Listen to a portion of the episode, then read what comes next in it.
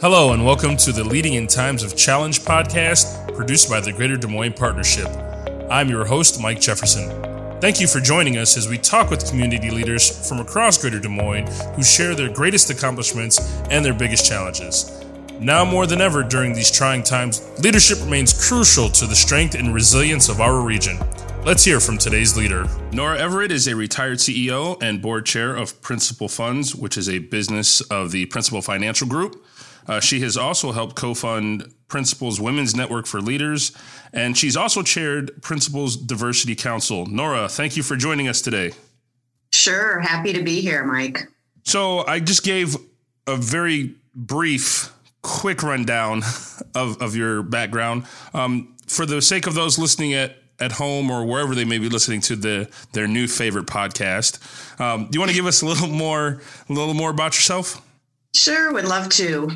Um, my actually, my first job out of law school was my first exposure to crisis management when I joined a Washington D.C. law firm that specialized in helping companies in financial trouble. Um, and some of them were really big companies like United Press International (UPI), who had literally run out of cash. They couldn't pay their bills they needed legal help to survive by reorganizing bankruptcy. And as a team, we stepped in and helped them through um, that crisis of, of literally running out of cash.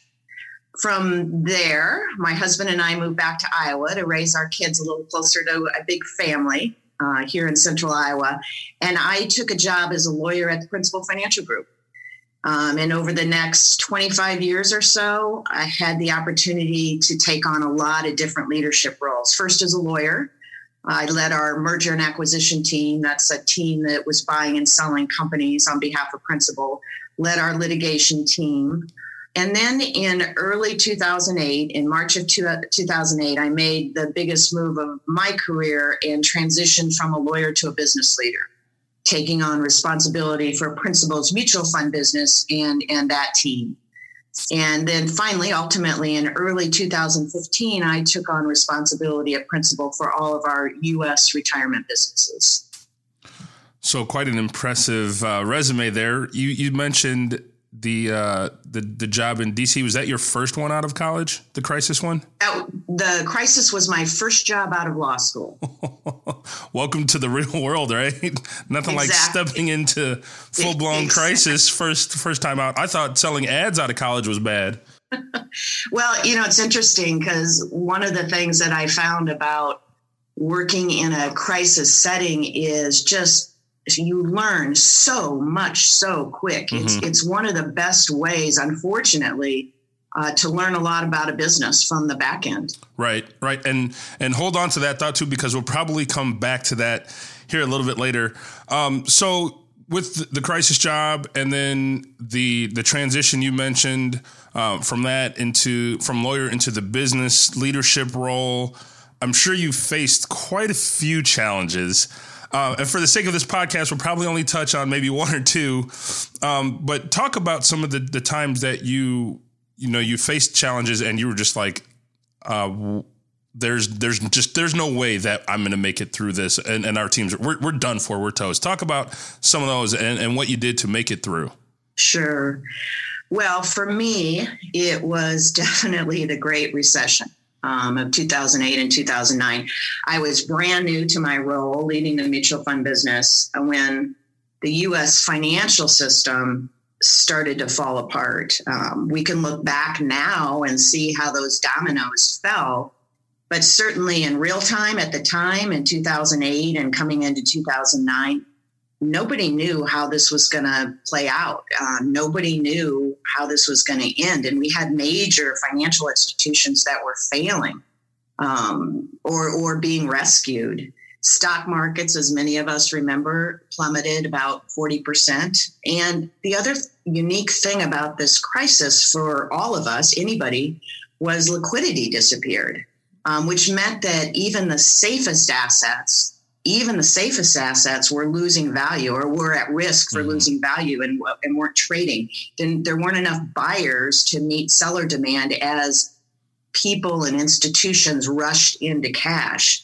So at Principal Funds, the businesses I was responsible for, our revenue was tied directly to that market. So we lost very quickly about two thirds of our earnings. And understandably, in that moment, and it was a long moment, there was a lot of fear. Uh, there was a lot of anxiety, not just for our employees, but for our customers, mm-hmm. our shareholders, our investors, our 401k participants. So it was absolutely, for me, the biggest challenge I took on as a leader.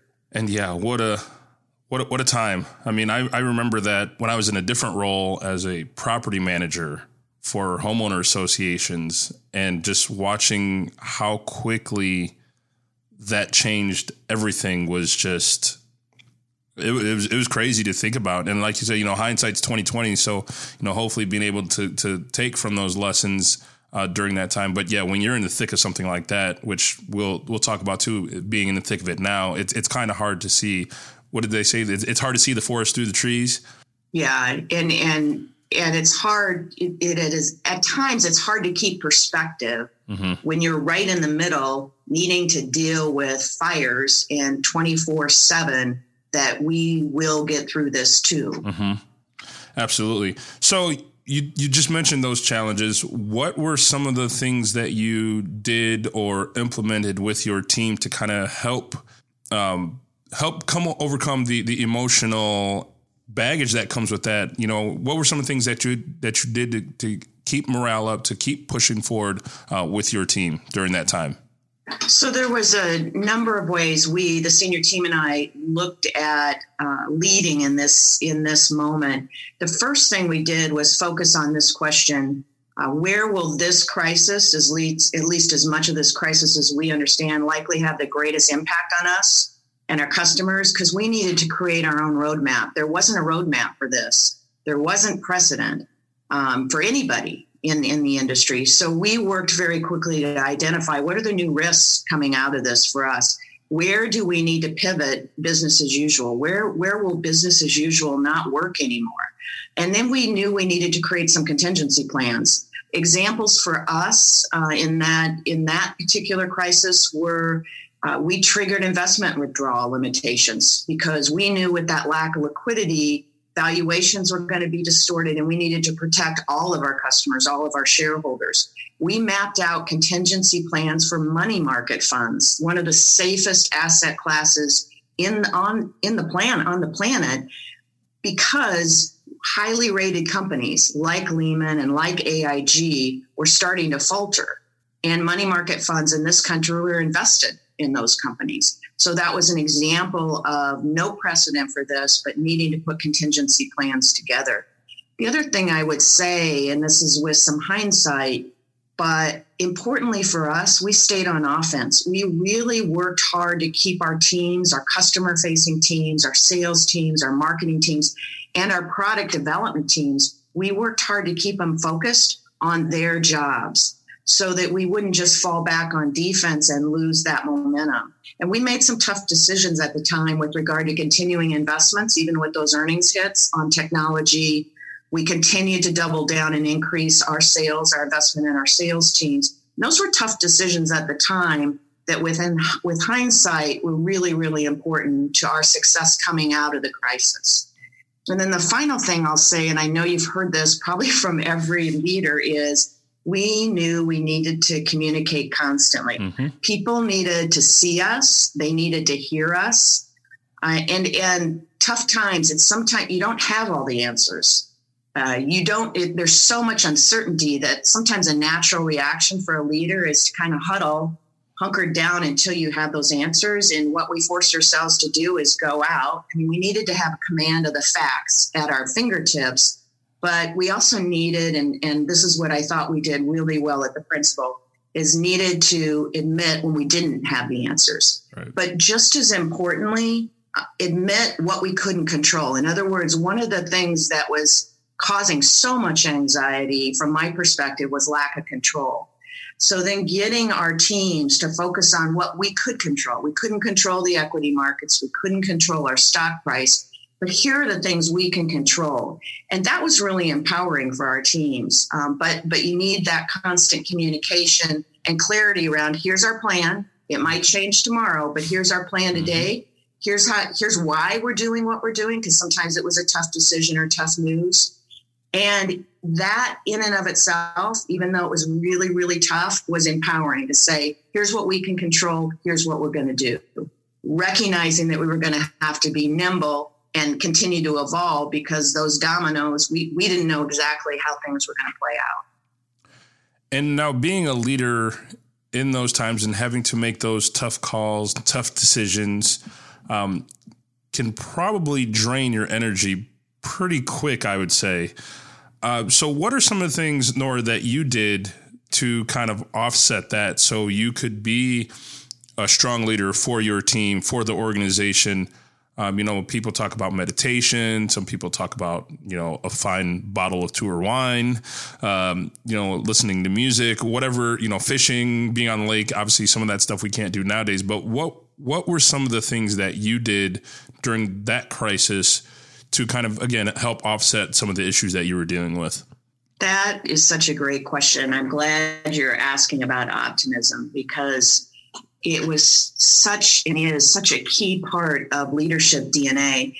And there was always a balance between being credible with regard to the harsh reality. I mean, that being credible, not being Pollyannish, but having that optimism that we will get through this and we will get to the other side of this. For me, on a personal level, uh, my high school and college athletic experience actually kicked in, um, knowing that I needed to stay, I needed to be an effective leader, I needed to stay physically and mentally strong.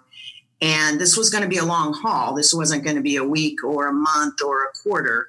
Uh, and so creating enough of that for myself, bringing that energy and that resilience and that optimism I knew was important.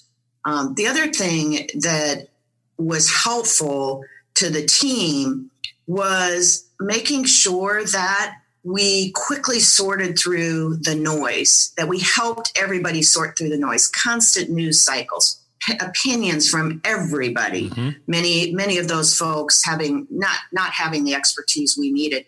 And then this general sense of panic. So that idea that we would focus on what mattered to us and our customers and giving back that control again that fed into that optimism having something to do that you could control um, really empowered and impacted people and gave them a sense of duty that then created that optimism that that we're going to get through this financial crisis. And now shifting gears from the financial crisis to the COVID nineteen pandemic that we're currently in. Um, I know you're you're living the retired life now, but um, and and they also say hindsight is twenty twenty. Uh, so for you know, maybe some people that are are new into their leadership roles or having that transition like you did, fresh out of uh, law school or college or whatever it may be for the folks listening, and stepping right into those leadership roles during times of crisis. If you had three, and you may have given a couple of them already, but if you had you know two to three lessons that you learned um, that you can apply or help someone else apply to today's crisis, what would they be? Well, the first thing I'd say is, and again, this is from my own personal experience, that my life outside of work, especially my family, really helped me keep perspective during those times that I was in in the trenches 24 seven. Uh, that that optimism, that perspective was I was getting that from outside the job. So I just think it's really important to, to, to keep those touch points, even though it feels like you don't have enough time we all renew our batteries differently. For me, um, it was finding quiet time away, even if j- just for a moment, um, with a book or a walk where I could re energize. And even in those darkest days, um, I really found it healthy to find a reason to have a chuckle. Um, just just finding those moments that help you re-energize the other thing I would say, the last thing I would say is, and this is this gift um, in, an, in a somewhat twisted way, the gift that a crisis can give you is when we were working together as teams um, through this really tough time, it created a remarkable bond with colleagues. I mean, it's like so many other places where, where times are tough. It can bring this amazing bond to a team. And it can also trigger some really cool creativity. So what I would what I would encourage leaders to think about is how can you as a leader foster during this time of crisis that bonding with your teams, with the folks that you're leading, and and how can you create this place where even in the dark days we get this this creativity um, that helps you navigate through the challenging times, but it also brings that a little a little bit of joy to um, some really tough tough assignments. Nora, thank you for uh, sharing your time and your experiences with us. Uh, it's been it's been great talking to you. Um, like I said, I know we wanted to, to keep this relatively short so you can go about your your day. I'm sure that even though retired, I'm sure quite a few people are probably still reaching out to you, asking for advice, seeking counsel um, based on the, the positions you've held. So I'm sure you probably still have quite a bit on your plate. So, again, thanks for joining us on the podcast today. And uh, hopefully, we'll talk to you soon. Stay healthy and uh, take care. Thanks, Mike. Thank you for listening to the Leading in Times of Challenge podcast produced by the Greater Des Moines Partnership. To listen to more stories of inspiration, please visit dsmpartnership.com.